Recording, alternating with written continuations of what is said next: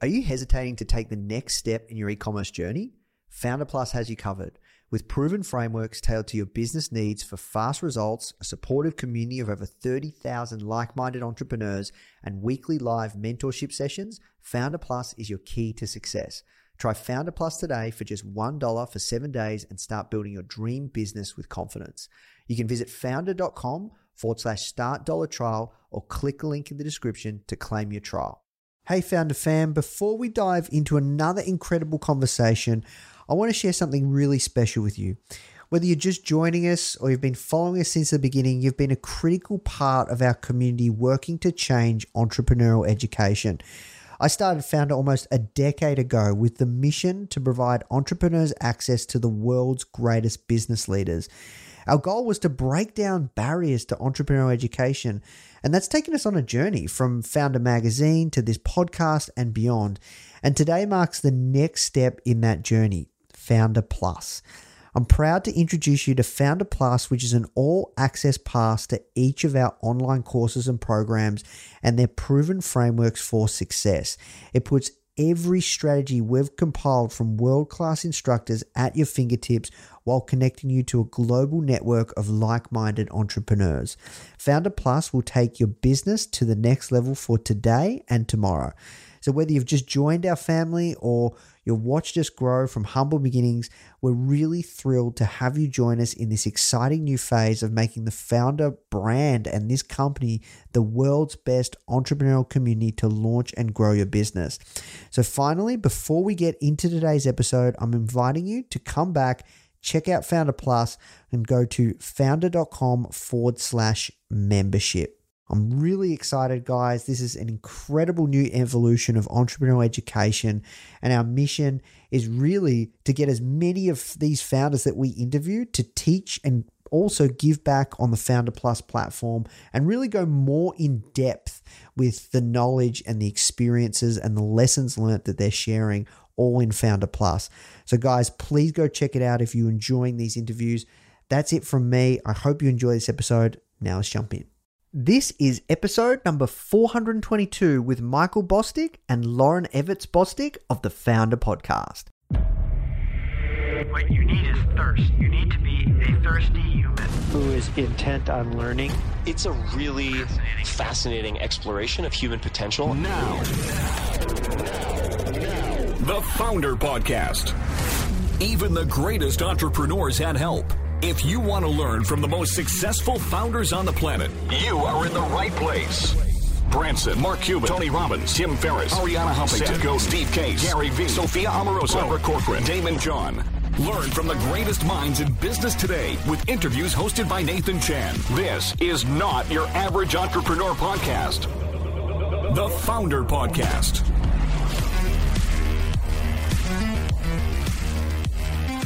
Today we're speaking to the superpower team behind Dear Media and the Skinny Confidential.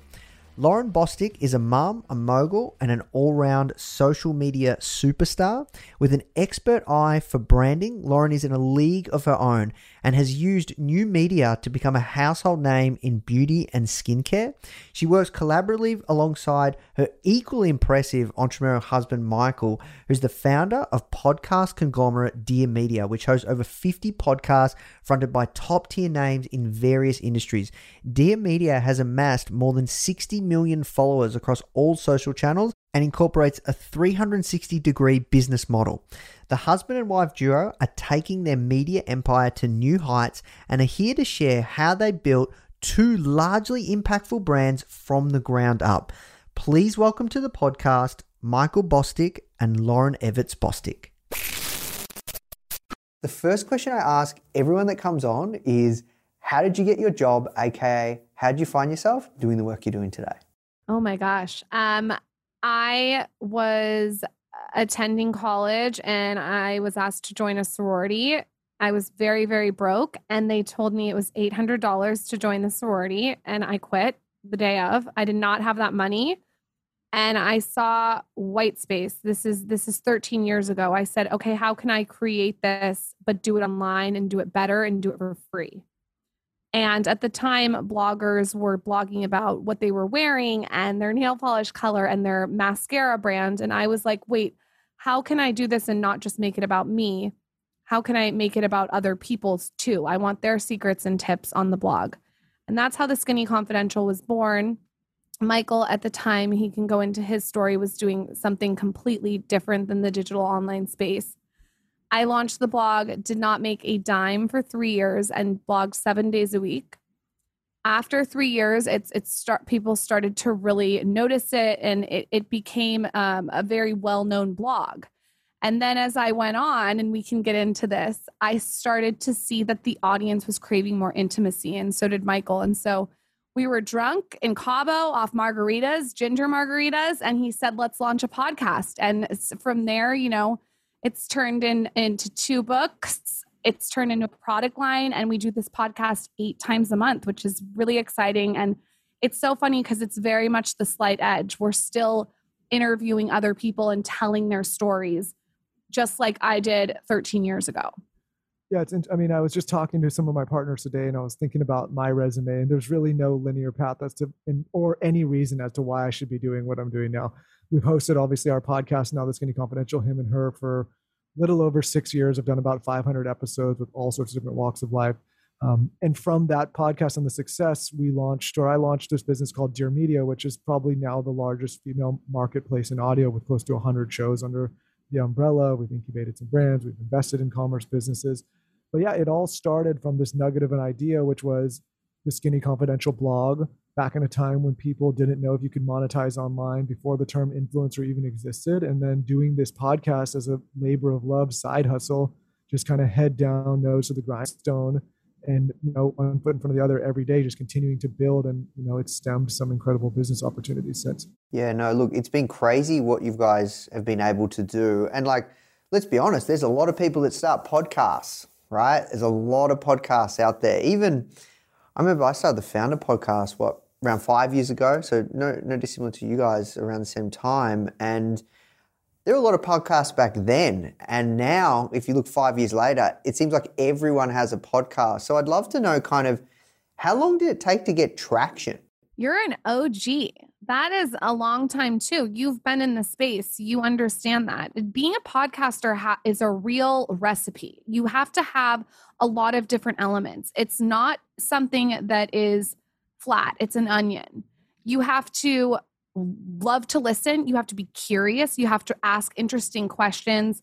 It can't be the person's PR pitch. No one no one cares, like that's boring. It has to go deeper. You have to have guests on that have a story. And I also think that you have to be outspoken and be able to be vulnerable. There's a lot of people that I know that are influencers that have launched podcasts and they're unwilling to share their life. And I think with Michael and I, our our uh, out of all the things we do with Instagram and the blog and books and even him as a businessman, where we thrive is oversharing on a mic. Well, to answer your question, like how long did it take to pop? I always, I mean, now I sit in an interesting seat where I still host a show eight times a month with my wife, and we've ne- we've never missed a week ever. I think consistency is one of the key formulas if you're going to do something like this, as you know. But I sit in the seat where I'm talking to a lot of aspiring podcasters now running Dear Media, and I tell them, hey, if you're jumping in because everyone's doing a podcast and you think you're going to be the next Call Her Daddy, the next Joe Rogan, the next whoever, by doing this for 25 episodes, you're sadly mistaken, right? Like it took Lauryn and I maybe two years to really get any kind of notice. I mean, especially in those days when people said, What the hell is a podcast? What are you doing? We used to have to create videos on social showing people that they actually had a podcast app on their phone. So now obviously it's the flavor of the week and everyone's talking about it but back then people really kind of thought we were kind of crazy for spending so much time doing this. Um, but you know it's one of those mediums where as it starts to catch fire and as people start to really get into the shows um, there's exponential growth for the people that are able to stick through it and actually provide valuable content to that end listener. Yeah and when did you guys know that you were onto something? Honestly and, and this is not even being arrogant from the very beginning. Um, i felt and I think Lauryn felt very compelled to create in this space. I think the reason we had the staying power is selfishly still to this day we would do this podcast for free right? Like we get to meet so many interesting people. It's created so many opportunities outside of just the world of audio and business um, just the people you're going to meet the things you get to learn. So um, i knew of all the different types of content that Lauryn had created, the businesses that I've been involved in, the type of engagement we were seeing from the people that are listening just was it was different, right? Like people were really um, taking to the show, and I knew, okay, if we could just continue to engage with this audience in the way that we're doing and it continues to grow like there's going to be something massive here which i think has proven since I also think our goal has always been build brand. It's not necessarily like where's the money. You know, that that hasn't been our intention. Our intention's been to build brand, but then additionally put the audience first. And I think those two things we knew, like Michael said, we're, we were on to something. And I think it's also people are attracted to the him and her perspective.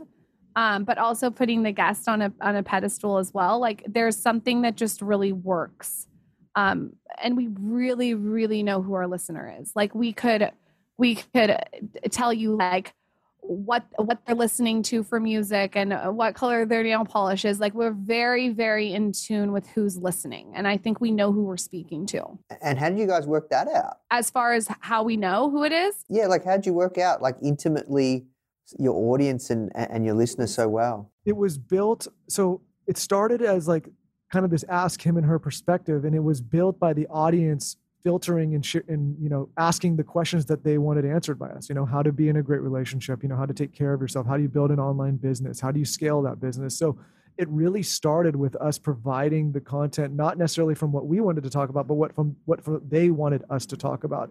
And over the years you know we've maintained that really close connection. You know we're not only sharing the podcast on the audio channels but we're going into social we're sharing the newsletter we're seeing what they're listening to. We're watching the analytics and seeing okay which guests do they respond really well to topics which categories and then giving them more of what they're asking for. I think so many podcasters make a mistake where they don't put the audience first. They either put themselves first, the guests, the brand. Like we really put the audience first and know that by doing so, they're going to support us in return by listening and sharing and, and growing. I also think there's something to be said too about when I started the blog, I made a pact to myself to respond to all the comments for one hour in the morning and one hour at night. And I stood by that for like nine years until it stopped working because I, I had to I had to say no more instead of yes. And so I kind of I, I kind of just took a little bit of a step back and I did a half an hour in the morning and a half an hour at night. But and I still do that to this day 13 years later. And it's almost like this direct connection with them because I'm able to like text and DM and email and engage in Facebook groups or whatever it is and really really talk to who's listening. And uh, I can't think of a lot of times in history where you've had access to literally the person who's consuming your content on such a massive scale. Mm, that's special. And as the the podcast has grown and the media network has grown and the podcast network has grown, like how do you find the time to prioritize that? Because like many many founders would kind of go, okay, well that you know I, I can do other things that are much more scalable. I think for like for me, um, I'm number one a creator, and I can't create what I want to create without the community. And so the community to me is a priority. I also think that if you want to launch product, there's a lot of people that just white label product and they don't have an audience. I preferred to do it the opposite way. It's like create the community, let the community build the product, make a community driven product, and then launch it.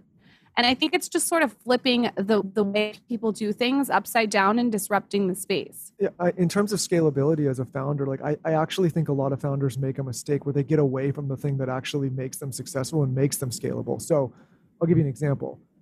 This show has been critical in being able to first sign the first handful of shows. You know, Lauryn and I sat down and interviewed a bunch of the women that we signed in the beginning of Dear Media.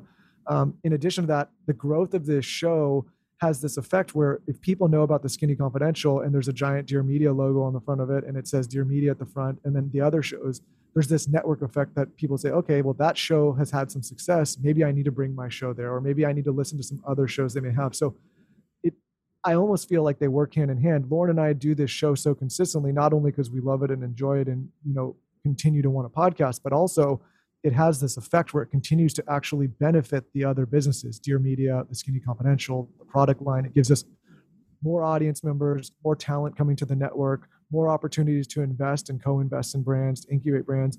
Um, and it really kind of stems from this thing that continues to grow exponentially. Yeah, no, look, it's really clever. It's so impressive what you guys have done in the speed in which you've done it as well, right? Like I know I know we say, you know, it's been a long time, 12, 13 years since starting the blog to now, but still like it's really impressive. And and you guys like, you know, you've got a massive community. So I'd love to talk a little bit more about how what are some other things you've done to cultivate that community? So, like Lauryn, it sounds like you're still very in the weeds with the group, uh, in, in, with your community, really in the front lines. What other things can founders do or people do if they are starting a podcast, if they are starting a media brand to really cultivate that community? I think that one of the things that has worked well for us is it can't just be the Lauryn Evarts and Michael Bosstick show. That gets boring. It's one dimensional. And so, what Michael and I have tried to do with Dear Media is bring other talent up.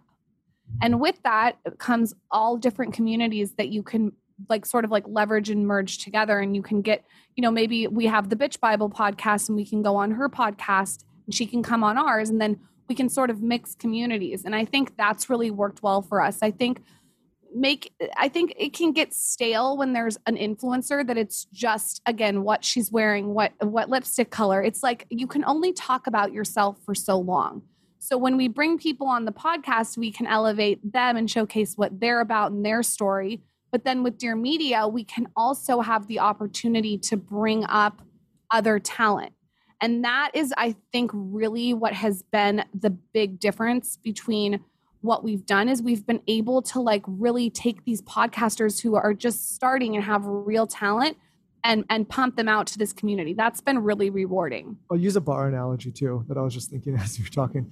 You know, you see a lot of young guys go to a bar and they get fascinated with, you know, maybe a girl they're pursuing and they they focus on that and then all of a sudden there's another pretty girl standing to the right and they stop focusing on the one that was interested and they go to the next one and then they that one starts to get a little bit interested and then there's another one and they go to that one I think people do this in business too much. They start to develop a customer base or a community, and that community starts to get a little bit vested and like, okay, got them. No more focusing on them, no more catering to them. I got to go get someone else now. I got to make sure I'm scaling and growing. And then they jump to another community or they jump to another customer. Mm. Lauryn and I have been very intentional or intentional about catering directly to the community that's already there and making sure that we're servicing them as best we can at all times because what they end up doing, and this is, you know, business 101, is word of mouth, right? They go and say, hey, I'm part of this amazing community. This content's so great. I really respond well to it. The, the, the hosts are always getting us what we need. And they go and share with their friends who share with their friends who share with their. So they almost become the marketers themselves. And I think so many businesses struggle with this concept because they start to get somebody kind of on the hook or a customer kind of in, into what they're doing. And then they think that they don't need to cater to that person anymore and they jump to the next where if you just continue to double down and continue to serve that community you already have, they're going to do the work for you and scale your business way faster than you can scale it yourself. Yeah, no, look, you bring up a really good point, Michael, around focus. I'm curious, um, when it comes to the talent that you guys work with, how do you know and identify talent and the next, you know, show? Because you said that it sounds like um, obviously you do the interviews with Skinny Confidential, and then that's kind of like your beacon, and then you you look at the analytics. But is it more than that? Like, I'd love to know because um, it's not easy to to find that next kind of up and comer, up and coming creator, something, someone that people really connect with. So I'd love to hear a little bit more of the inner workings there. Yeah, and Lauryn, feel free to jump in. But you know, that is definitely something that I think um, is tricky, right? Like I think there is something where you have to have an inherent eye to recognize when somebody's a talent, and I also think distinguishing between when somebody's a host and when somebody's a guest. We've you know had a lot of people on this show, and some of them make phenomenal guests, but they don't necessarily make the best hosts. I think the best podcast hosts are the ones that are inherently very curious. They're not necessarily solely focused on themselves. They want to learn and know about other people um, I also think that they are able to carry a conversation not only on a mic but on camera. They have to kind of have that thing. And also, I think now more than ever, you have to have some kind of expertise or perspective, right? Like when Lauryn and I started, it was a little more broad, right? And I'm sure when you started too, you can kind of talk about a lot of different things. I think coming into this space now, as competitive as it is, you have to have a point of view. You have to have some kind of expertise or perspective that doesn't already exist um, it scares me, like I said earlier, when people come and say I'm the next Joe Rogan or the next Call Her Daddy or the next Skinny Confidential, whatever it is, because I always tell them like that already exists and it's already phenomenal, right? Like, how I want you to be the next and only you uh, when I'm signing you. So, you know, we have an advantage where we have so many shows now and we have so much inbound of people coming and guessing on the shows. But yeah, it is it's challenging to pick out like who's that person that's going to carry a show, who's got the grit that's going to stick around and, and not just do it for two or three months, but they're going to actually carry it for a while um, as it gets hard. Um, but I think you know we've gotten good at doing it. When I say we, it's not just me anymore, right? Like I've built a phenomenal team of women and men that are really good at identifying what they're looking for. And the last thing I'll say is, again, catering to the audience, we're looking all the time saying, what do you want to hear more of? Is it a finance show? Is there a creator you're really fired up about? Sometimes we'll approach somebody that doesn't even think they want to do a podcast because people on the network are saying, like, hey, really wish so and so would have a show. And we'll approach them and say, what if we created this for you? Um, so it's entrepreneurial like that. Another thing, if you want to get into this space, I think you have to really re- refine the reason and intention of why you're getting into it. If you're getting into this space to make money, it's not the right space. And I said this about blogging 13 years ago too. If that's the only reason. If that's of course, making money is great. Yes, if that's the main reason that you are wanting to launch a podcast is to monetize, I would say go back to the drawing board and, and redefine your intention. Um, you know, with blogging, I remember everyone was jumping in, but like people were like, why am I not making money after six months? That's not how it works. Like I said, I didn't make money for three years. We didn't make money with our podcast for how long? Two, two years minimum. And then when we started making money in the third year, it was, it was not, I mean, we, it was still very much a side hustle. Don't quit your day job type thing. Right. And so it's like you, you really have to refine the intention of why you're getting into the space to begin with. And if it's just for money, this is not, this is not a get rich quick scheme when I remember when I explored it with some like big SaaS companies, even if you get, you know, 10, 20,000 downloads an episode, which is like the top 0.01%, like you don't make much money. Like you have to build something incredibly massive to be able to make it work from a monetization perspective. So um, I really resonate with that. I'm I'm curious around your guys' strike rate. Like, you know, if someone looking from the outside, you've got over 100 shows now in your network, like, and you're working with so much, so many different, uh, you know, talent. What kind of strike rate do you have? Can you can you share that around, like, just for a gauge? Sure. Yeah. I mean, I think we do a good job of, and we've, we've learned this over the years. In the beginning, you know, like, unfortunately, like, not everyone worked. Um, and again, like, that you know, we came in and we had some great success. I, I think we realized that not everybody was going to kind of hit that stride as quickly, but we also, you know, had spent a lot of time in the space and saw kind of those diamonds in the rough, saw the people that maybe weren't being represented right, weren't being positioned right. We're able to take them and say, okay, like let's do right by you and, and monetize your show. Um, in addition to that, now, I mean, we have parameters. Obviously, as a network at scale, we say, okay, most likely you're coming with some kind of pre-existing brand. Most likely you have some kind of perspective or authority. We also because we're such a large network know that we can position and give lift to shows so you know you mentioned there's so many podcasts. Now the good thing about coming to a platform like dear media is whenever we sign a new show all of the listeners on all of the shows see hey there's a new show. There's probably a reason we selected that show. So we can give them a pretty significant lift right away just because the audience already lives here but yeah, it, doesn't always work out. I don't know the exact percentage. We've gotten better over the years at saying, okay, if we're signing them and producing the show and putting them on the network, there's probably a good chance that we already have done a lot of due diligence and firmly believe that there's going to be, you know, a success here. Um, but when it doesn't work out, you know, we, you know, we have to part ways or we have to, you know, kind of sit down with the talent and say, hey, you know, this is not a successful endeavor for either of us, um, but it's not a lack of trying. And what happens like when it doesn't work out, I'm curious um, because sometimes, you know, working with talent, you, you, you boost them up and then uh, they don't need you anymore, right? How do you navigate that? Yeah, so I think so. Here's the other thing because Lauryn and I, I guess, wear the talent hat sometimes, and I'm taking my executive hat off. I always, when I think of Dear Media, I always think of the company, we have to be a value add to whatever the talent's doing. We have to be in a position where we're bringing them something so valuable, and either it's monetization or investment or attaching them to IP or whether it's production or content, whatever it is. There has to be a reason why they would consider working with us. It's not like, hey, we want to sign you and take a bunch of your ad revenue because you're already successful. No, we need to either add more, um, grow the show more, create a new opportunity. So we're always that's that's the mindset I'm coming into any partnership. And so typically like we have a very very high retention rate. Most people stay with us. They want to they want to continue to sign. They you know want to bring their shows here. They want us to be in product in production and partnership with them for a long time because we're we're doing that and we built this company to service talent in that way because it's what Lauryn and I wanted. When it doesn't work, I mean, you know, it's a competitive world out there. Uh, we try to take a very professional approach and really sit down and say, here's what we're seeing on the analytics. Here's what the effort's been. Here's what we've done. Like maybe sometimes it's our fault if we misjudged and said we thought the audience would like this kind of show and they didn't. Sometimes maybe it's on the talent side if they're not putting in the effort or they're just you know not doing what it what it takes to put into the the work to put into the show. But fortunately, like I said, we're doing a lot of due diligence up front to say, is this a good fit? Do we think there's a win here? Can we support this in the right way? Are we bringing a, a new opportunity to the table that doesn't already exist? Um, and because of that, I think we're in a great position. I think that's why we have so many shows. I'm curious around, you talked about audience first, really focusing on the community, the brand.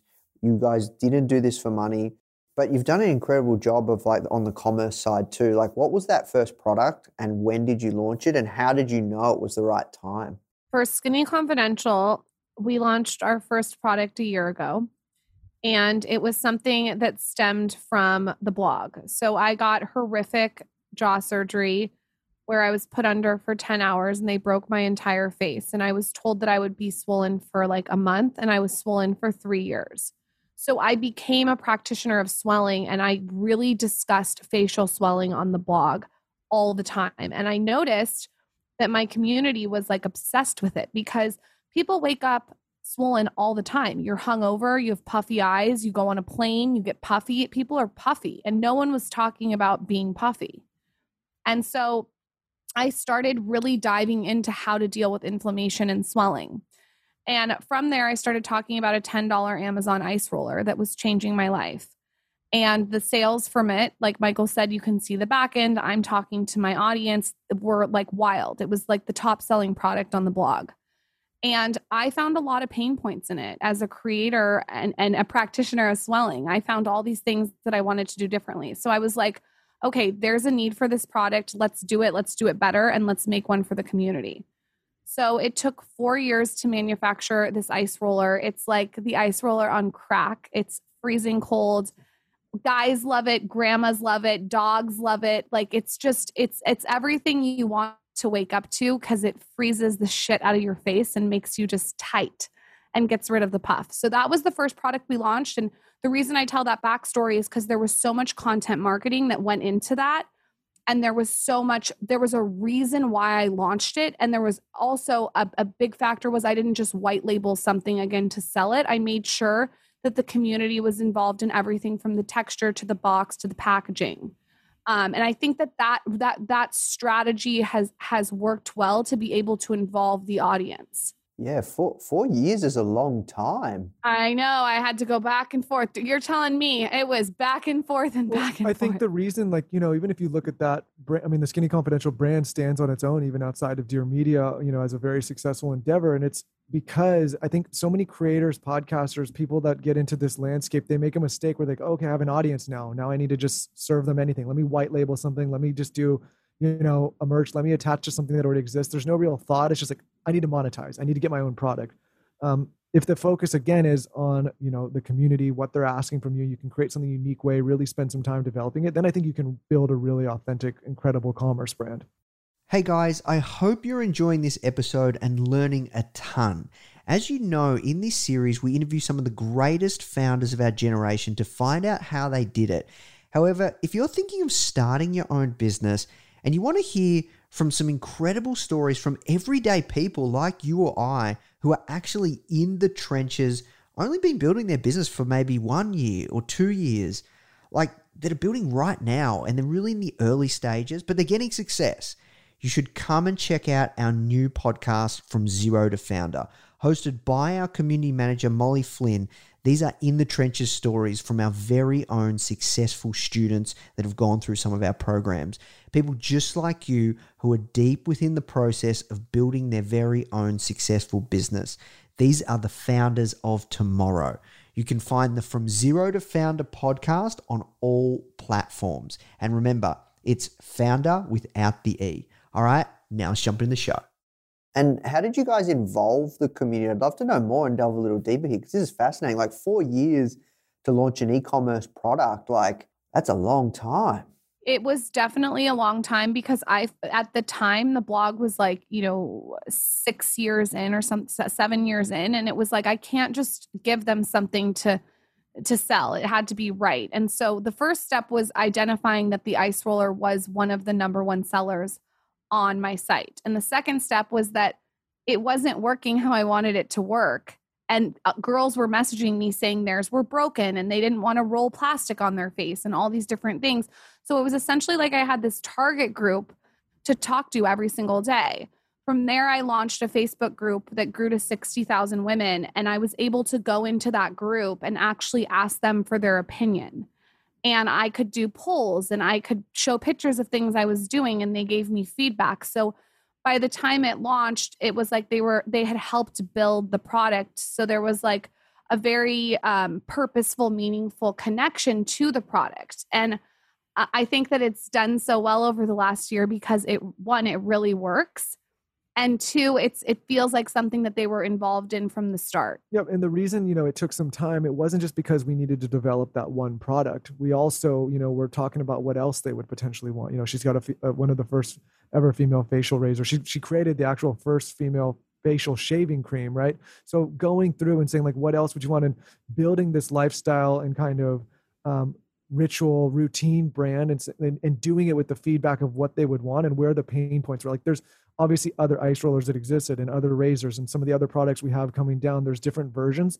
but people aren't happy with them. So and i think the same thing with dear media right? Like there was other networks and other podcast platforms but people weren't happy with them. It wasn't servicing either the creators or the communities in the right way. So i think that's a you know a real tip for aspiring entrepreneurs or founders is like you don't always have to create this new shiny thing you could take something that exists and just really improve the hell out of it and make it better and and make it more fit for you know a modern age. I think you see that all the time now. You see it in household cleaning supplies, you see it in baby stuff, you see it every category now is being disrupted by people and big companies that haven't been able to pivot and move um, with the new, new landscape and the new world that we all live in. And I think that's what Michael and I try to be as disruptors in all the spaces that we've gone into. The blog I, was a disruption. It was different because people wanted, it was like a resource as opposed to all about me. The podcast, we try to disrupt that with uh, him and her perspective, where we're having t- taboo conversations in a non judgmental way. Same with the product. It's like, how can we disrupt this industry? I think we try to always look at it through that lens. Yeah, no, look, um, you you guys have something special around your execution. All the stories you've told me, execution's been on point. I'm curious, what things haven't gone right? Where do you want to start? How, you, you have more than 20 minutes. A lot of stuff hasn't gone right. Yeah, I mean, listen, I think a lot of founders, especially now in this position, they get on and they, they, they share the highlight reel, like we talked about a little bit offline. They say like, "Hey, here's the great thing," but you know, there there's been so much. I had an agency in 2015, completely crash and burn, almost put me under. You know, I started in real estate in 2008. Talk about the wrong year to start in real estate.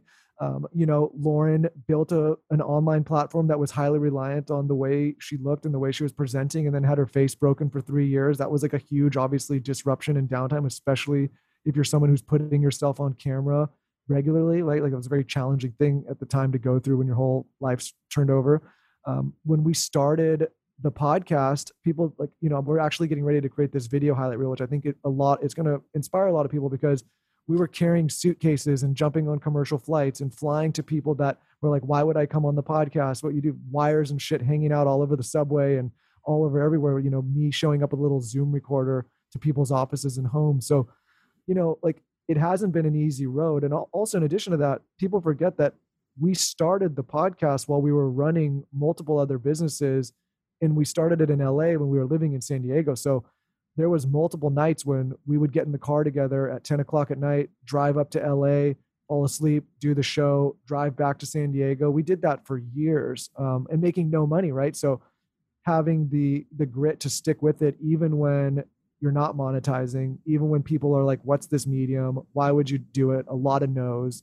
Um, you know bootstrapped Dear Media with no funding all the way to series a so like it's been it's been a journey, but um, I think that the light of the tunnel of any entrepreneur, any aspiring founders listening is that like those are the years that I think we appreciate the most and where we grew the most. I'm like now it's you know it's nice and it's great to have a scalable entity, but I wouldn't trade those kind of like growth headache years for anything. Also, you know, we don't work together on a daily basis because he has Dear Media and I have the Skinny Confidential. But but podcasting with your husband when you start off doing it in your closet for two years is it's not butterflies and rainbows. It's I want to kill you. It's going to bed talking about QuickBooks at eleven thirty at night. It's not romantic or glamorous. So I think there was a lot of sacrifice on on that end too. I think I always say that it's like so challenging to work with your husband in this capacity, but it's also so rewarding, and it is. And I think that's the same way the business goes. It's like it's so challenging on so many different micro levels, but it is rewarding at the end of the day if you can get that execution right. I also I also think like, and then I'll shut up. Like, Lauryn and I never ever thought like there was never a moment ever that we thought, oh, we're going to quit or we're not going to produce the show. Like it was that wasn't ever an option. And there and it was almost like this thing where if you we made a decision that no matter what we were going to produce a weekly show for a minimum of x years every week no matter who's listening no how it's growing. And i think like because we made that decision it was really kind of easy to stick with it because we made a commitment saying like okay we're doing this regardless of the commercial success and no matter how hard it is. Mm. And do you guys ever get bored with the consistency and being on that kind of content hamster wheel? Does it ever feel like a grind? If I get bored, like say we're having guests that are too similar for me, I'll go out and just fucking shock the audience. So like an example of that would be like we were having too many wellness gurus on and it was getting like I was like no, this is boring. And I don't if I'm bored, I want to make I want to like make sure that we shake it up. So we're like let's go to the bunny ranch and interview Do you know what the bunny ranch is? Do you know what the bunny ranch is? the bunny ranch is a legal brothel here in america. So just want to so we're like let's go to the biggest legal brothel in in the united states and let's interview the head bunny in the room that she performs her sexual acts in. And so we flew out there with like zoom recordings and interviewed her. And then then if, if i ever get bored with the content i'll go and i'll read a book on something so random and I'll go in someone's DMs that has a hundred followers that wrote the book and ask them to come on and just shock the audience with this like random story. So I think where it can also get boring too is if you have celebrity um, people who are coming in to promote a book. I th- listen, have your book. Great. I, I have a book. I have a book, but don't sit there and tell me why I should buy your book. It's it's not it's not compelling, it's not interesting. I want to know your story. And when they bring their PR people in and they they give you talking points like that doesn't work for us. So I get bored if the content is not um is is not flamboyant. Well, this goes back to the beginning, right? When I said we would do this for free and we enjoy the medium and it's not even about the commercial success, right? Like the reason we chose this medium, I think this is important for any creator or any entrepreneur. If you don't truly enjoy what you're working on, what you're doing, what you're creating at a, you know, at least at a, like a medium fundamental level, um, and when I say medium, like the medium you chose, then yeah, you're going to struggle as it starts to get hard, right? And what we did was we said, okay, we really enjoy meeting all sorts of different people. We're never going to get tired of talking to interesting people. If we ever get to that place, like there's a there's a bigger problem. And with that, we've also taken our show and, and shown our audience that, you know, maybe one day it's a finance expert, maybe it's an entrepreneur, maybe one day you're going to get the wellness. But every once in a while, there's going to be a legal sex worker, right? And every once in a while, we're going to go into a, a subject that you may not think we're going to go into, and that keeps it fresh for everybody, right? Like that's we're I think we're kind of known as this bag of tricks where you never kind of know what you're going to get. We, we talk about our show like Chex Mix, right? You're reaching and one day you think you're going to pretzel and all of a sudden it's a wafer. And like, what the hell was that? But um, it keeps it interesting not only for us, but I think the people listening and it never gets redundant where sometimes some of these more formatted um, shows are people that think they're going to stick to a formula. Like, yeah, that's hard to continue to carry forward year after year after year. Mm, that was gold. Thank you for sharing. I love that. Um, couple more questions. Conscious of your time, then we'll work towards wrapping up. I'm just really curious around this patience piece. Like the fact that you guys have been building, you know, Skinny Confidential, and for so long you didn't launch an e-commerce product, um, and that patience. I know you said product development was four years, but still, like you guys have been so incredibly patient and disciplined on when to look to kind of monetize and and, and commercialize your your brand assets. Where's that come from? where like because so many other creators or founders would be so quick to kind of like yeah i'm building this bang let's go you know what i mean like it's so tempting you know what i mean like how have you guys been able to manage that i'm just really curious I'll let Lauryn take this first, but I will say one thing first. Um, it hasn't always been that way, right? And I think it's important to point that out. And I and I feel like unfortunately, patience is a lesson best learned by being impatient, which I was definitely guilty of earlier in my career. And you know, so many people learn this the hard way because again, you go make mistakes because you're being impatient. So for me, I'll just caveat that we've been able to, or I've been able to be patient here because I was not patient in previous businesses. I'll, I'll elaborate more, but Lauryn could maybe jump in and talk about how she's been patient. I have been patient, I think, because when I launched this brand in college, I knew I wanted to build a brand and I knew that didn't happen overnight. And I think if you know you want to build a brand, you really have to be a visionary and look down the line. So, like, I see the Skinny Confidential going on for who knows, 30 years, whatever it is.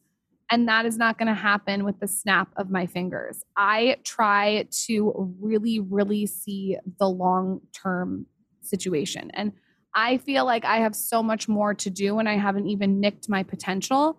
And that keeps me that keeps me going and it keeps me patient because the potential that I want to hit is going to take a long time.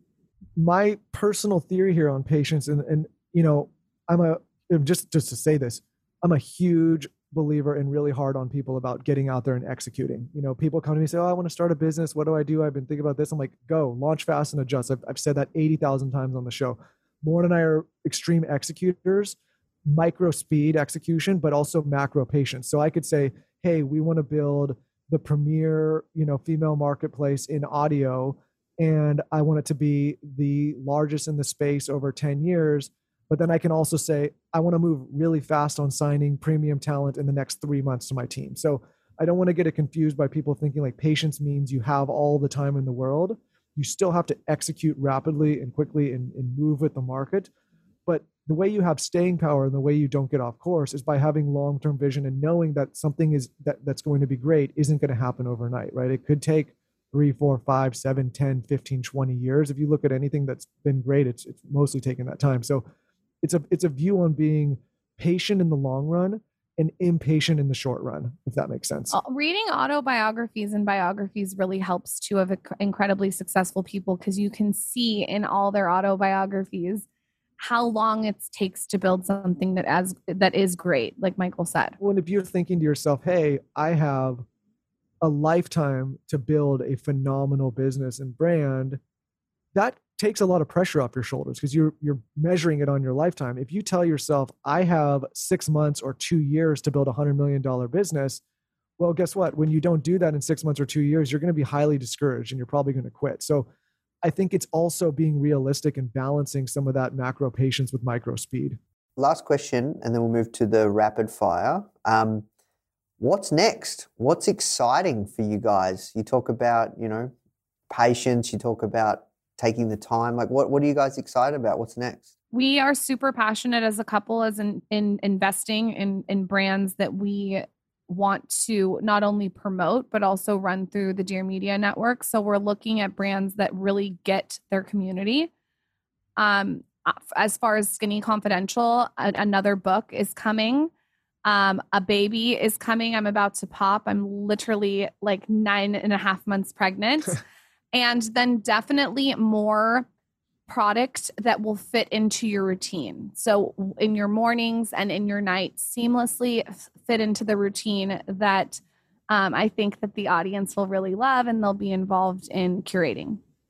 On the Dear Media side, yeah, I mean, we're going to continue to add the right talent and the right shows as they make sense also you're going to start to see we just launched our first you know fiction kind of series called bone mary berry um, we launched a limited series before that called summer of gold we have a handful of projects coming out in the kind of like limited narrative fiction space which will be very exciting and as lauryn mentioned i think a lot of people don't realize this but dear media is not only an incubator of brands like the skinny confidential and more play and a few others but we're a strategic investor in i think 11 or 12 businesses now that we've run through the machine and starting to take a heavier hand in businesses that we're incubating, launching that makes sense for the audiences that we've built across the channels. Um, I never want to limit Dear Media to just being an audio network. The reason I talk about it as a marketplace is that I think it can do much more than just create audio content. It could incubate brands, it can launch new formats. You maybe could see us in television soon, um, streaming, all sorts of different products. So, yeah, I mean, it's an incredible platform that we're fortunate to be part of, and I and I think we're going to start doing a lot more with it. And you're in our future because when you come to LA, you have to come on on, on the podcast. So you're going to be a guest. awesome. You know, I look forward to it. No, it's it's super impressive what you guys have done. Um, so, look, going to move to the rapid fire hot seat. Uh, the first question that I want to ask is if you could go back in time and go back to the first day that you guys were in business um, and you give yourself one piece of advice, what would it be and why? I'd love to hear from you both. For me personally, this is not blanket advice, but for me, don't go to college. It's a waste of time and money. For me, it would be definitely don't chase short-term money. Right? There was there was times in my career where I chased things that, you know, and I, I hope a lot of the young people listen to this. Like anything that sounds too good to be true is probably too good to be true. When is work fulfilling? When I'm creating.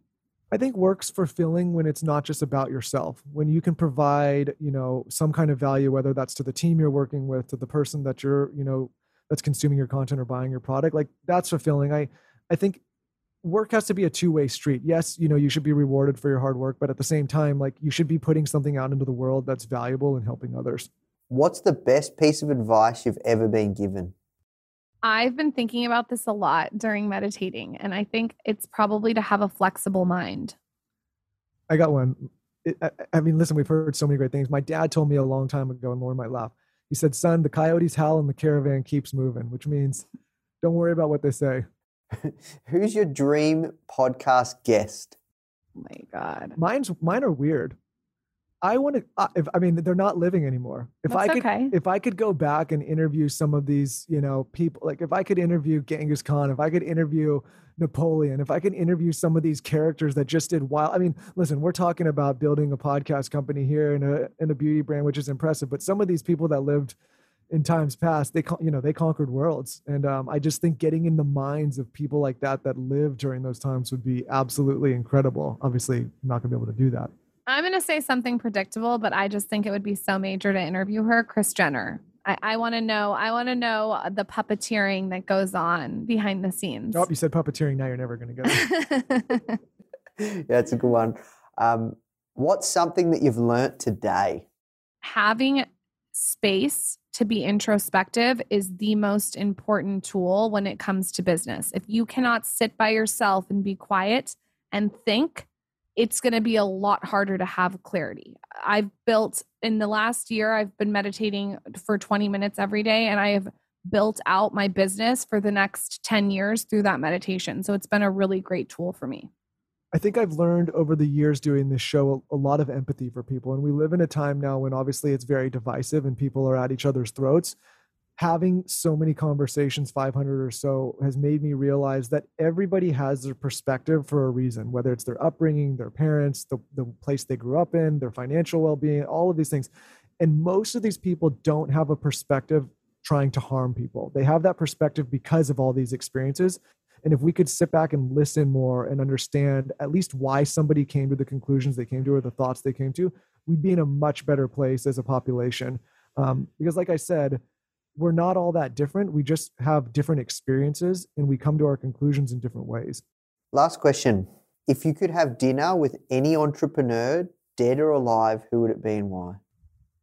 Charlie Munger. Oh, you went with Charlie?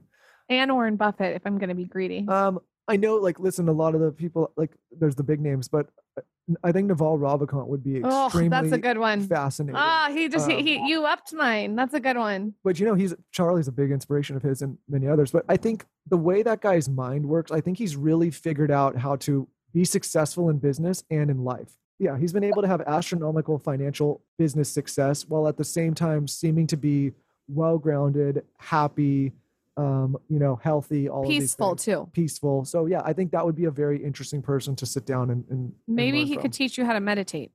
Yeah, I um I heard of, about Naval before he, he blew up on Twitter. We had a we have a mutual friend, and uh, yeah, I'd love to interview him too or speak to him. He's awesome. He would be great on your podcast. Yeah, I agree. Awesome. Well, look, uh, thank you so much for your time, guys. We'll wrap there, but uh, this was a ton of fun. You guys were awesome, and uh, yeah, look forward to connecting next time I'm in LA and coming on your show. Thank you so much. Thank you. Please and come on. If we can ever be helpful um, with anything you're doing, please let us know. Really enjoyed the conversation. Hey guys, I hope you enjoyed this interview. As you might already know, our mission at Foundr is to help tens of millions of people every single week with our content, either start or grow their business, which is exactly why we're partnering with world class founders such as Daymond John, Alexa Von Tobel, Greta Van Riel, and so many more to teach crucial skills such as negotiation, finance, e commerce, and so much more.